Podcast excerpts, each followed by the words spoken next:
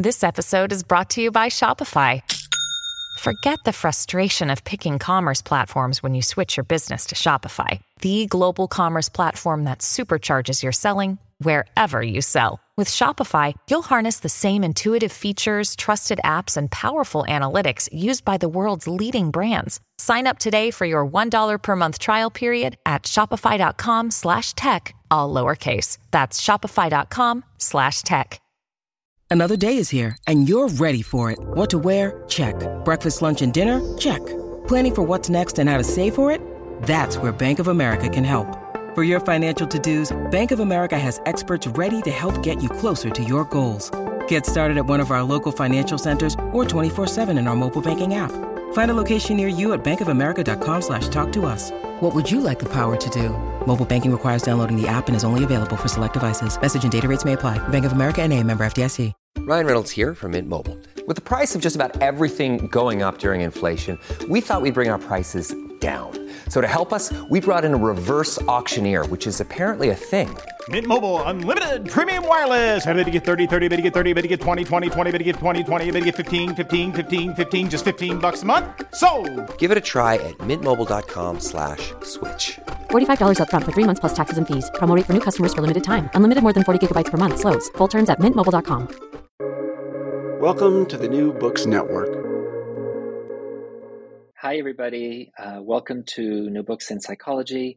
My name is Eugenio Duarte. I'm your host, as well as a psychoanalyst and clinical psychologist in Miami. Today, we are talking about capitalism, but not simply as an economic phenomenon, but as a psychological and emotional one as well. My guest today is Todd McGowan, author of the new book, Capitalism and Desire The Psychic Cost of Free Markets published in 2016 by Columbia University Press. Todd McGowan is Associate Professor of Film Studies at the University of Vermont. He is the author of the book Enjoying What We Don't Have The Political Project of Psychoanalysis, published in 2013. Author of the book Universality and Identity Politics, published in 2020. And the book Only a Joke Can Save Us a Theory of Comedy, published in 2017, among other books. I'd like to welcome him. Hi, Todd. Welcome to the show. Hi. Thanks for having me on. I really appreciate it. I'm happy to have you here. Um, can you tell us a little bit about your background and about the kinds of things that you like to write about? Yeah, so I I went to Ohio State University and I got a PhD in English. And when I was there, I got interested in German idealism, so Hegel, Kant, and psychoanalysis. And so that's how I, you know, that's the the beginning of the road that led me to this book. Uh, and I, I, I basically wrote this book because there's been a lot of obviously you know this that there's been a lot on psychoanalysis and capitalism and bringing together psychoanalysis and marxism like herbert marcuse theodor adorno the whole frankfurt school but I felt like that was all th- uh, the way that they thought about capitalism was through the idea of repression. And I thought, well, that doesn't seem right to me. And so p- part of the the driving motivation behind this book was how how can I change that critique and and think more about what capitalism does well for us psychically or how it appeals to us psychically rather than how it just damages us psychically. So that was so it's it's not a book pro capitalist book, but it's about how capitalism works really and uh, psychically and and not about how it fails. And so I think that's what where I saw a, a space that people didn't talk about. So before we get into the critiques of capitalism that came before you and, and the fresh take that you're offering, I I want to clarify for our listeners one of the basic premises of your book, which seems to be, as I read it, that capitalism is is not just about it's just not it's not just an economic issue. It's a psychological issue. It's a psychological phenomenon. Can can you explain how that is so? Right. So that's really important to me that it's psychic as much as it is economic or social, right? And so that that and the the idea behind that is that that capitalism has a fantasy attached to it that we can if we accumulate enough or we accumulate the right commodity, then we achieve some perfect satisfaction, perfect enjoyment. And that's I think that's a, a, nefarious fantasy, and and so the the way in which that impacts just every like I think if you th- I I think I say somewhere in the book that uh, I think this is in the chapter on uh, love and romance that that in every every commodity you buy is like the idea of the soulmate is written into it. So even if you go to buy like a pack of nails at the hardware store, there's lurking behind that this idea that I could find some like this you complete me this figure of the soulmate in that commodity and so that's that's kind of where i was i was getting that that that's a very that that's crucial to how i think of capitalism that idea that it's this psychic phantasmatic dimension is just as important as the economic dimension in my mind but are you saying that that that allure of the you know the, the, the box of nails at the hardware store and how it's going to be the perfect box of nails. You're, am I understanding you right as saying that that's an illusion? Right, that it's impossible to have like that. I, I, think one of the great ideas of psychoanalysis, this is my maybe my favorite idea of it, is that we're lacking subjects, and no matter what we do, we're going to remain lacking subjects. So, the idea that we could somehow overcome that is written into every, I think every commodity, and yeah, that's an illusion, right? Like, there's no no commodity is going to bring this sense of completion that we uh, anticipate that it's going to bring. And so I think that's really important for how capitalism functions ideologically and psychically, and then why it's misleading. You know, if it's all right with you, I want to read some quotes from your book because I want our listeners to to get a sense of what, what a great writer you are. Um, and I'm looking at page two, and I, I want to read a section and and have you talk about it. You say most of the attempts to understand how capitalism works have focused on its economic structure on this, or on the social effects that it produces. While important, these approaches necessarily miss the primary source of capitalism's staying power. The resilience of capitalism as an economic or social force derives from its relationship to the psyche and to how subjects relate to their own satisfaction. This is why psychoanalysis is requisite for making sense of capitalism's appeal. Psychoanalysis probes the satisfaction of subjects and tries to understand why this satisfaction takes the form that it does.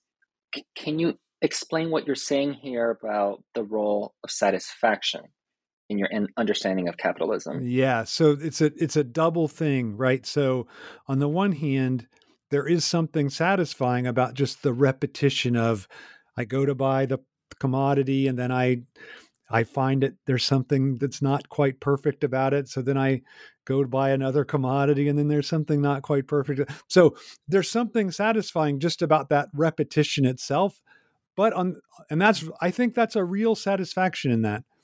But then there's this illusory idea of I can find this complete satisfaction in a certain commodity that I find or a certain amount of work that I do. So it can work, it can be on the side of production or on the side of consumption. I think both equally. Uh, and that's illusory. So I think it, I think capitalism kind of has both things going for it. It has on the one hand this real satisfaction of this repetition that that is a, a repetition of a failure, and then a failure that of getting the object, but which is nonetheless a, a, there's something satisfying about it. And then on the other hand, this illusory mm-hmm. idea of a perfect satisfaction that is never found, but keeps luring us in. You know, in a moment, I want to come back to this issue of, you know, what is satisfying about the dissatisfaction. But you mentioned at the beginning that there have been other critiques of capitalism that focus on on repression in capitalism. Can can you explain what that that critique is and how yours is different?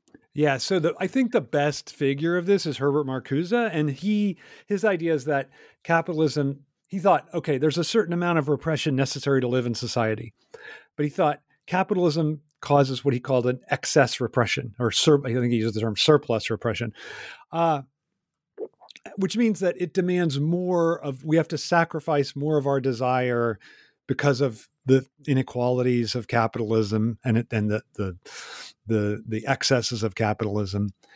Uh, and and so that repression means we don't get to fulfill our desire for Marcuse. And so there there was a real link between Marcuse's thought and and the liberation movements of the 1960s, which thought like we can they, they they linked capitalism to sexual repression, right? And their idea was if we lift the the repression that happens in capitalism, something happens congruently with sexual repression, and so those two things can go hand in hand. And Marcuse was a leading figure in both of those movements, and and I, and I think we can see that that capitalism works perfectly well with the lifting of sexual repression, right? Like I mean, I think of the last fifty years have shown us anything. They've shown us that that that that sexual repression is not necessary to the functioning of capitalism. In fact, it's kind of a detriment to it that it works better if there's less sexual repression and more free, open sexuality. So that's the that's the key for me. The key that the the so and and my idea is that no, it's not repression so much as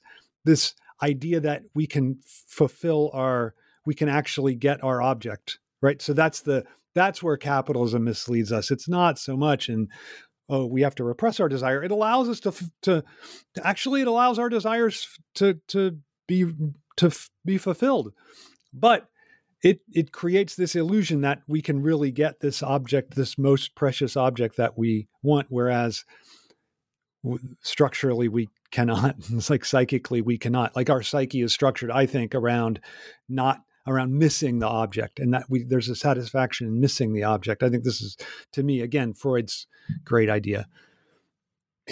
Before we leave the the repression hypothesis so that we understand i mean can you can you give an example or explain what does it in what ways does capitalism make us repress our desires? Is there like a day to day example in, in, which that would be the mm, case? Well, I think for Marcuse, I think that they would have that he would have said, and he does does say like you you know you have to go to work from eight to five or even more, rather than I don't know, going to the beach and laying out naked and having sex, right? Like there's all these things that you'd rather be doing. I mean, I wouldn't rather be doing that. I'd rather be in a factory working from eight to five. But a lot of people, I think, I mean, for Marcuse, like like sexual activity, I mean, and and and and other Frank like for for Theodor Adorno, it would be listening to the opera, right? Like you rather than listening to the opera, you're you're forced to work in this mindless job for 40 60 hours a week right? So that would be repression.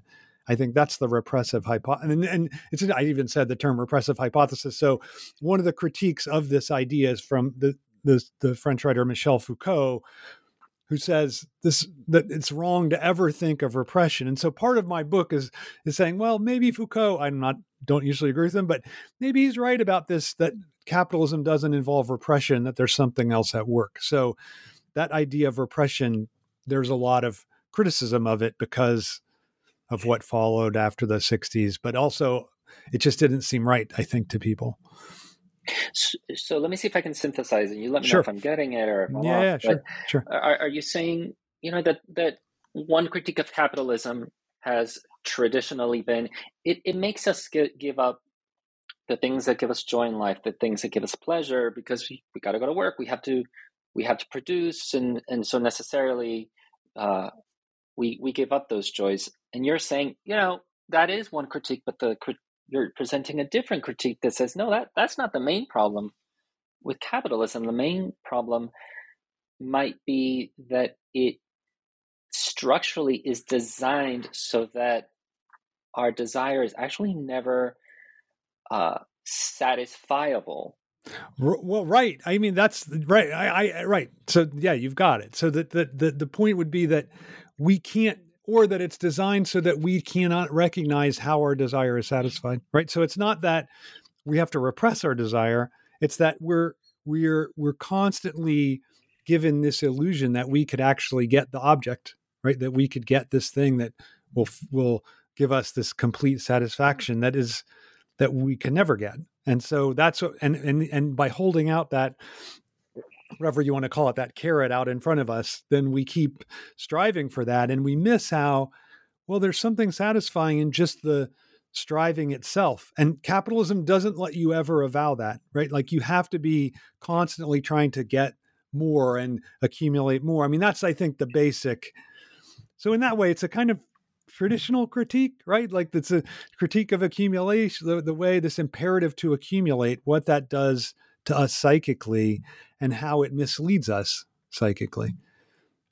I think what I took away from it that I, I thought for me was pretty radical or, or revolutionary is it sounds like you're saying we think we want the object, but what is actually driving us and what gives us this satisfaction is is is not getting it. And you know, we'll we'll need to unpack this to understand how that's so. But it kind of sounds like you're saying, you know, you think you want the bigger house, you think you want the nicer car, you think that you want the the nice vacation, and you and so you strive for those things, but that's not that's not actually what where we get our satisfaction. We get our satisfaction from the longing for it, from the from the falling a bit short of of what we think it's going to deliver us. Is that what you're saying? Yeah, it's absolutely right. Absolutely right. Right. And I think the to my favorite example of this, I'm a sports fan, is the way that how for how long do you think about your team winning the championship? Like you you dream about it during the season, like you dream about it, you but when they actually win, it's like I remember when Tom Brady won a Super Bowl one time. The first thing he was is it's going to be really hard for us to get back here and win it again next year. And I'm like, wait a minute, shouldn't you at least for like five seconds be like enjoying the actual thing? But no, it's already about this struggle again to do it one more time, right? And I think the worst thing that can, and I think this is true in our life, like if everything's going perfectly, we invent things that aren't going perfectly right like and the things that are the things that are interesting to talk about like if you if you're talking about uh if you if you're talking to a friend and the friend's like you're like how's the things going in your relationship? They're like you know it's so great and it's just we're just getting a you don't want to hear like a long litany of how things are going great. You want to hear like oh it's a little rocky. Things aren't you know we had this fight last then that's interesting to us right? And i think it's the same thing with the object of desire. Like we we we or the commodity. Like we we want to strive for the commodity but actually getting it eh, it's like there's something radically dissatisfying about that. So even if the commodity was perfect it would be imperfect just because it was perfect. So it would be it would we would find it wanting just because it was so perfect. We it fit our exactly what we wanted. So i think actually i think that's why planned obsolescence is invented by Apple and all these other people because they know we really want the thing not to quite work. We want it to, and we want it to not stop working too soon, and all all of these things, right? Like I think, so I think that that the the problem with again the problem with capitalism is just uh, as you put it so beautifully that that we can't see the way in which our desire really functions and what we really find satisfying. Do you think that this is because this is simply how human beings are? Or do you think that this is how human beings have been trained by capitalism? Oh no, I don't think it I think I think capitalism no, no, no. I don't think it I don't think that that our finding our lack satisfying or our struggle satisfying is is capitalist ideology. In fact, I think the opposite. I think capitalism wants to, to wants to believe that we can overcome it, that we can we can really get out of struggle if we get enough or we get the right thing. So I don't think that at all. Like I, I but but I would say that it's a it's a a fact of uh, the speaking being, right? Like it's it's it's it's it's like the way in which we are uh distorted from our natural being by language. That's what that's how I would think of it. Mm-hmm. I, I want to get into that idea, which you refer to in the book as signification. As, as I understand it, signification is the process by which humans uniquely assign all sorts of excess values or meanings to normal everyday objects that satisfy our basic needs. And um, you talk about the apple in the book that, you know, from one point of view, from like the animal point of view, an apple is nothing more than an apple. It satisfies a, a certain need for hunger. And if we were simply animals we'd want an apple, we'd eat it, it would satisfy the hunger, then it would be done. And that's what you call the empirical apple. But if I understand it right, you say we humans, through signification, make an apple, an empirical apple, as you call it, into more than that. It becomes this this thing that promises much more pleasure, juiciness, you know. Um, sin. And the sin, yeah. T- t- tell us about how signification works. Yeah, yeah. I mean, you did a great job of describing it, right? Like that that once the signifier is attached to a thing, then all of a sudden it gain it there's this promise attached to it that there's just something more that we're going to get and never just the empirical object itself.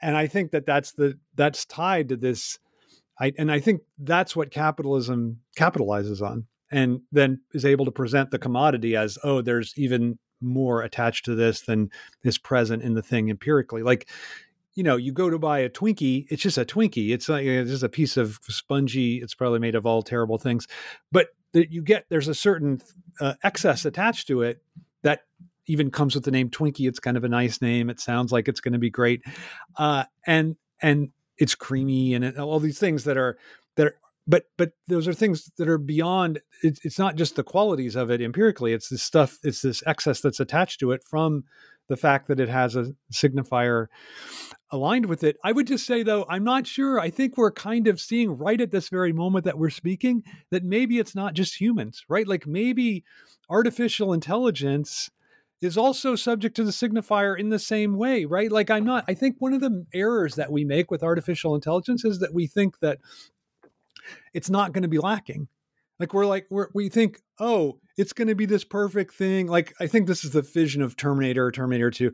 It's gonna it's gonna be so well. It's going to be able to take over the world immediately because it's not going to be we're lacking subjects. Artificial intelligence is not going to be lacking at all. But I don't think that's true at all. Like I think the artificial intelligence, it's it'll if it if it is subjected to language, which it has to be, it'll it'll itself be a lacking subject insofar as it, it can be a subject and not just a put everything I've seen so far is just putting together other words that already exist, right? So I'm not sure that that's subjectivity. But I think if it does become whatever intelligent, subjectified, then it's going to be lacking just like we are. So I don't I don't have the great fear, but I also think it does show that it's not just humans that have a monopoly on this on subjectivity.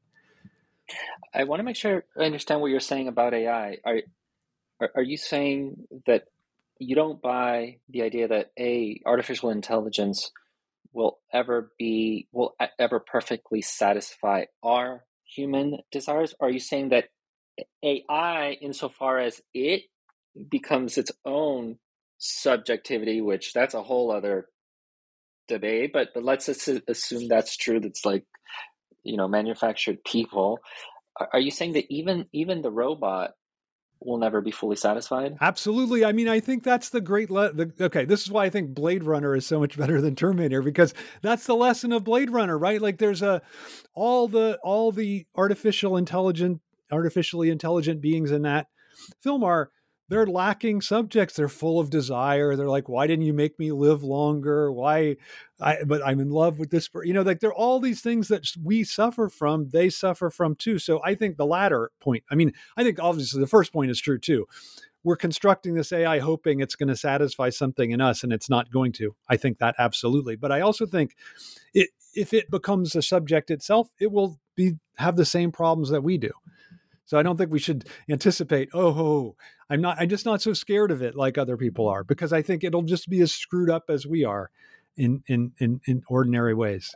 At Evernorth Health Services, we believe costs shouldn't get in the way of life-changing care, and we're doing everything in our power to make it possible. Behavioral health solutions that also keep your projections at their best? It's possible. Pharmacy benefits that benefit your bottom line? It's possible complex specialty care that cares about your ROI. It's possible because we're already doing it. All while saving businesses billions. That's Wonder made possible. Learn more at evernorth.com/wonder. When you need mealtime inspiration, it's worth shopping Kroger, where you'll find over 30,000 mouthwatering choices that excite your inner foodie. And no matter what tasty choice you make, you'll enjoy our everyday low prices, plus extra ways to save, like digital coupons worth over $600 each week. You can also save up to $1 off per gallon at the pump with fuel points. More savings and more inspiring flavors make shopping Kroger worth it every time. Kroger, fresh for everyone. Fuel restrictions apply. You know, I love the way that you capture this on page 24 of your book. It's so succinct and pithy. You write, the object of need becomes an object of desire. Um, you know, it made me think about how I, I actually just got a, a new laptop for work because it, it was really brought on by necessity. I wasn't even shopping for one. Um, you know, my husband needed needed a used one. I said, "Take my you know, I've had this one forever. Take it. You don't use it as much. I'll buy a new one for work." And it the minute I realize I have to buy a new laptop, it becomes you know, becomes another thing. Oh, what color am I going to get? They've got a blue one now. Oh, but I kind of like the silver one. Is it the newest? Do I want the the, the M2 chip or the M1? And, and I see, I see what you mean, and I, I gotta ask for you as a person in the world. I mean, even with knowing all that you know and and deconstructing all this as you have, do do you still you know how do you buy an iphone? How do you buy a laptop? What are you thinking when you book a vacation? Yeah that's you know, a great point. I mean like it's not a it, it would be nice if, that's I, I love your example by the way. It's so great of, of that exact concept. But it's not like you and this is a i think a psychoanalytic idea. It's not as if because i know something i'm not I don't fall victim to it myself, right? Like I just we our car just failed the Vermont state inspection, so the and we could get it fixed, but it's got rust, and you know it'd be a lot of money.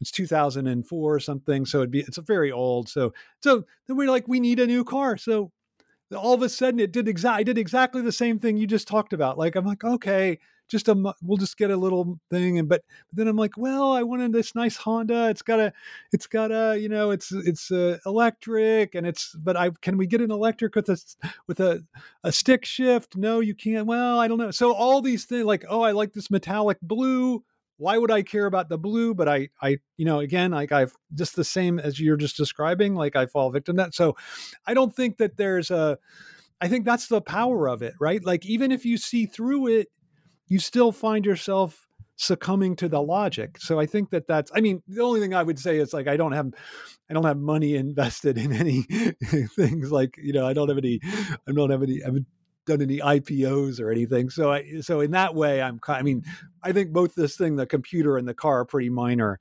things but so in that way I don't have an investment in it and I don't I I I, I, I try never to think about trying to make money. I try to do whatever I can to keep my income low but uh but in terms of like these little com- little commodities like the car and like the like food even like i i'm like where are we going to go out this weekend? Oh we haven't tried that place let's you know so i think that those in those ways i find myself just as just as uh, uh succumbing to it just as much as the garden variety person.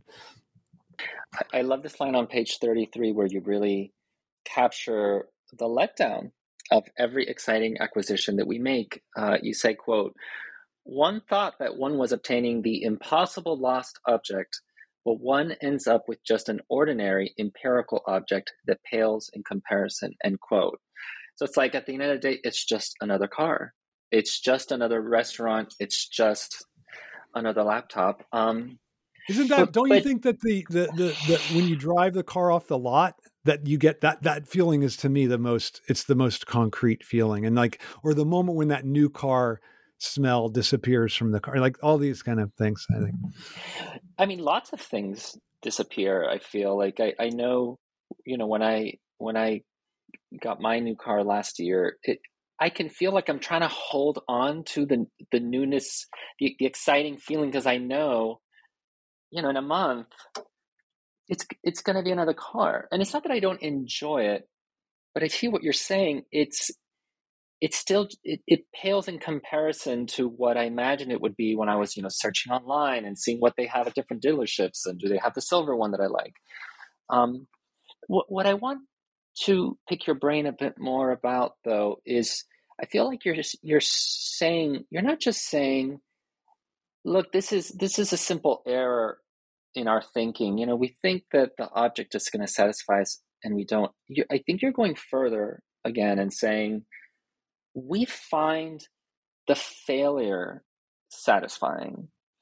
And I feel like my listeners might need to hear a bit more from you about like how is that so? Why why would we find that that lack satisfying? What what is satisfying about it? Right. So here, here, here's my theory. If I can do it in like quick 90 seconds or something. So it's that there aren't just objects that are desirable available to us, right? So it's only when we lose something, we sacrifice something, we give something up, that something becomes desirable to us. And then it's only insofar as we sustain that something is lost that we can continue to find something enjoyable or satisfying or desirable to us. And that's because once we get it, we close that gap and there's no and all of a sudden that space through in which we can desire something and find it enjoyable, find it satisfying, it disappears. And there's no and and all of a sudden we're just left with a bunch of regular objects. There's no it's it's only in that in that when there's some kind of loss or something is lacking that there's that an object gets increased in value. Like when things are gone, and I think this is if you th- if people think about this psychically, or think about it psychically, if they think about it a little bit, I think they'll they would see that that that it, the things that we that are lost to us or are gone are they have an increased value, right? And so that's the that's the basic idea, and so that's why I think failure it, it, that we desire or find satisfying the failure because that sustains the thing being gone or out of reach. And if when that gap is eliminated then all of a sudden that that space for satisfaction is gone too. And it's very and it's it can be stultifying even be suffocating right? Like all of a sudden wait a minute i'm i'm too close to this thing and i know i, I lose this ability to find it satisfying. I mean if you're think about how if you've ever been apart from your the person you're in love with and then you you know you then you you almost feel closer to them when you're apart from them.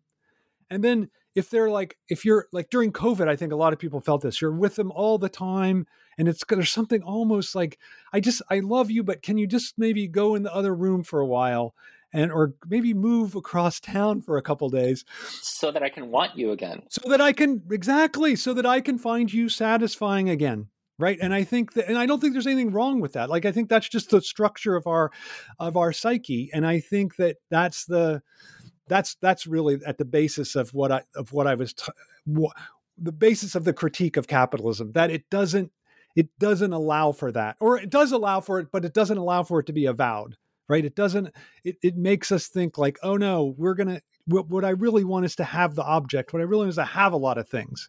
But no what i really want is to not have a lot of things right? Like to to have a lot of thing obviously not to be, have nothing right? Like you have to survive and survive in relative comfort but to the but to the things i find really satisfying have to be uh, absent from me i think in at some in some way not maybe totally absent but in some way absent. I, I guess because loss creates want.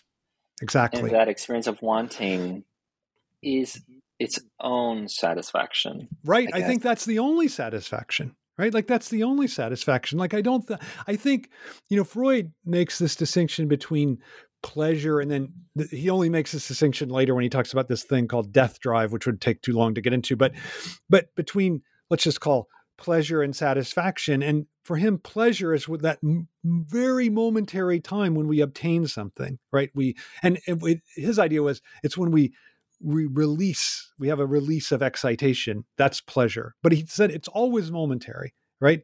Whereas satisfaction i think can be sustained because it, it involves not having. And so there's no there's not this like it's just momentary. And no i think we can sustain satisfaction for a long time because it, it deals with absence rather than this momentary this this time of having which only is necessarily fleeting I love what you say as well about how the desires of other people create or, or shape our own desires. I I was recently uh, booking a vacation, in fact, to to a place that I, I've been to before, but it's been over 15 years. You know, and I, I, I had a pretty straightforward idea of the things that we would want to do and see, and and then I start reading online. Oh, but you know, you if you want to go to this restaurant, you you got to book three months in advance, and if you want to go to that place, you want to book two months in advance. And I thought, well, before I read this, I didn't give a crap about going to this restaurant, but now I do because I see, oh, is that what everybody wants to do? Oh, I guess I want to do it now, honey. We gotta we gotta go to this thing. Um, can, can you explain that idea? Yeah, I think you just I mean you just did a great job of it, right? Like like the the it's only through see through our interpretation of what we think the other desires that we start we get a sense of our own desire. And i th- i don't think that's bad. Like i think i think most people would listen to what you just said and they'd say well that's bad. You should follow what your own desire. But my i would say there, you don't have your own desire prior to some moment of interpreting what other people desire. And that's that's totally fine i think that's totally fine. It's just when it gets caught up in this fantasy of like oh the other person has it all and that's why i want to follow their desire right? Then i think it's can become problematic because then you're you it's tied to this thing that we've been talking about the whole time like seeking fullness or or this completeness in an object and you think well this other person already has that and so that's why i want to follow their desire but no it can just be look that's this this thing's desirable to other people so i'm going to i'm going to find take an interest in that too. I don't see any problem with that whatsoever because I think that's how you find out what your desire is. You know, there's this great story about the philosopher Ludwig Wittgenstein, and he saw his brother. His name was Paul. He was a great pianist, and in fact, he lost an arm in the First World War, and someone wrote a single uh, uh, uh concerto for a single uh, uh hand for uh, for the, I forget who it was. It was Mike Webern or somebody and he saw his brother playing the piano and he's like he was so focused and he's like just totally committed and wittgenstein's like you know i want to feel that way about something in my life just like so consumed by it that i can't think of anything else. And then he became that for everyone else like everyone thought ludwig wittgenstein is this philosopher all he thinks about is thought and logic and problems and he just he just the rest of the world is just nothing to him. But he only started doing that because he saw his brother doing that with the piano. And so everyone's like, that's just how Wittgenstein is. He's a genius. He's so just consumed by. No, he got that idea. But it's great. I mean, it's great that he he thought about philosophy like that right but but he only got it because he saw his brother and his brother probably saw some other pianist like that and he started getting cons- so i don't think it's a bad thing i think like that's how it just obviously depends. Obviously, if it's like somebody consumed with heroin or something, then that's probably a bad thing. But in general, I think like paying attention to the desire of the other is the way that we're not psychotic. So I think that that's it's it's it's it's very good in that sense. Yeah, it's how we figure out, I guess, our own desire. Um, you know what? What would you say is the is a solution to all all of these traps or all of these problems you know what do you say to people who are listening to this and resonating with everything that we're talking about i mean how might they approach their own consumption their their own life in capitalism differently yeah, I mean, I think uh, there's there's two there's two answers to that question. The first is I think that we need to collectively do something about the structure of capitalism, right? Like, obviously, it's it's it's very unlikely that we're going to totally leave capitalism behind. I'm not a I'm not a complete idealist, but I think there needs to be some kind of major shift in the just the total inequality and all these things, and and and and maybe collectively getting beyond that fantasy attached to accumulation would be a major thing. But I think you know I've I've had several people, and they, they all start the email the same way. They're like, you know, you're probably going to hate this, but I I really take your book Capitalism and Desire as a self help book and I, eh, you know, I and and I'm like, I don't hate it at all. I think it's great, and and and and and and I kind of wrote it myself in that way. Like I just because, uh, just like I told you, like I, I find myself caught up in that same fantasy, and so I'm constantly struggling against it. If I like with this car thing, I'm like, well, maybe we should just stick with the old car, fix the rust. And it's kind of nicer, you know, because if someone hits you, you're like, no big deal. Like I was in this kind of crappy car. Someone rear-ended me at a light. Didn't damage the bumper a little bit, and they they're like, "Oh, we should call the insurance." I'm so sorry. I'm like, you know what? Just forget it. Just let's just drive away. And they're like, "Are you kidding? Are you sure?" And I'm like, "No, it's fine. This car is already crappy. It's no no harm done." And and so I, I felt such freedom in that moment, right? Like I was, because, you know, all the things, even if it's not your fault, the insurance, you got to take it to the shop, all. So there's a way in which, like, getting out of that, like having to have the great next commodity is freeing. And I think that's the, that's where I see the, the, the help of it, like the, the self help dimension of it. I, I kind of agree with what this person told you. There, there's a, a self help, self growth uh, dimension, I think, to to the experience of reading this book because a- a- everyone's going to relate to it. Everyone's going to read it and say, "Oh my god, I that's me. I I, I do that. I, do know. that." Right. Right. Right. Right. Um, you know, we're we're almost out of time. Uh, before we we go, you want to tell us what you're working on now, or what you're up to now? Yeah, sure. So I, I'm I'm I'm just finishing a book on. It's called something like embracing alienation. So it's about how you could kind of see it connects to this book in a way. Like it's about how alienation is a good thing. We shouldn't think of alienation as a bad thing. We should think of it as a as a positive thing. And that's going to come out sometime. But I just I just published a book called uh, The Racist Fantasy, which is a critique of racism and it's uh, it's the the way fantasy enables right, underwrites racism, and a, another book called Enjoying Right and Left, which is about the way enjoyment is structured politically in two different ways. So those two things, and I, I have a little podcast called Why Theory, so where I talk about all these things with my co-host. So Can you repeat the name? yeah, of the podcast? sure. It's called Why Theory. Why Theory. And, and where can people find that? Uh, that's a good question. I think it's on uh it's it's it has it's on Apple Podcast, but it's also on the one that everybody does. Uh Spotify, maybe. Spotify. Yeah, yeah, that's it. Okay, We don't okay. get the money that Joe Rogan gets, but we we uh, we don't get any money, but uh it's uh, it's on there. Yeah. And, and for people who are interested in keeping up with what you're doing and, and what you're publishing, do do you have a website or do you have social media where people can follow you? Yeah, see, this is part of my critique of capitalism. I don't have any of these things, but I do do a little YouTube thing, and I do the podcast, and uh, the books are, you know, they can people can email me, and I I I- have PDFs of the books. I'd be happy to send to people if they don't want to buy them. So Do, do Uh, you want to share your email address? yeah, sure. It's uh it's todd.mcgowan at uvm.edu. Sure. Yeah. Great, great. Well, Yeah. Uh, again, my guest today has been Todd McGowan. He is the author of the book Capitalism and Desire The Psychic Cost of Free Markets. Todd, thank you so much for coming on the show. Thanks. It's been a great conversation. Really appreciate it.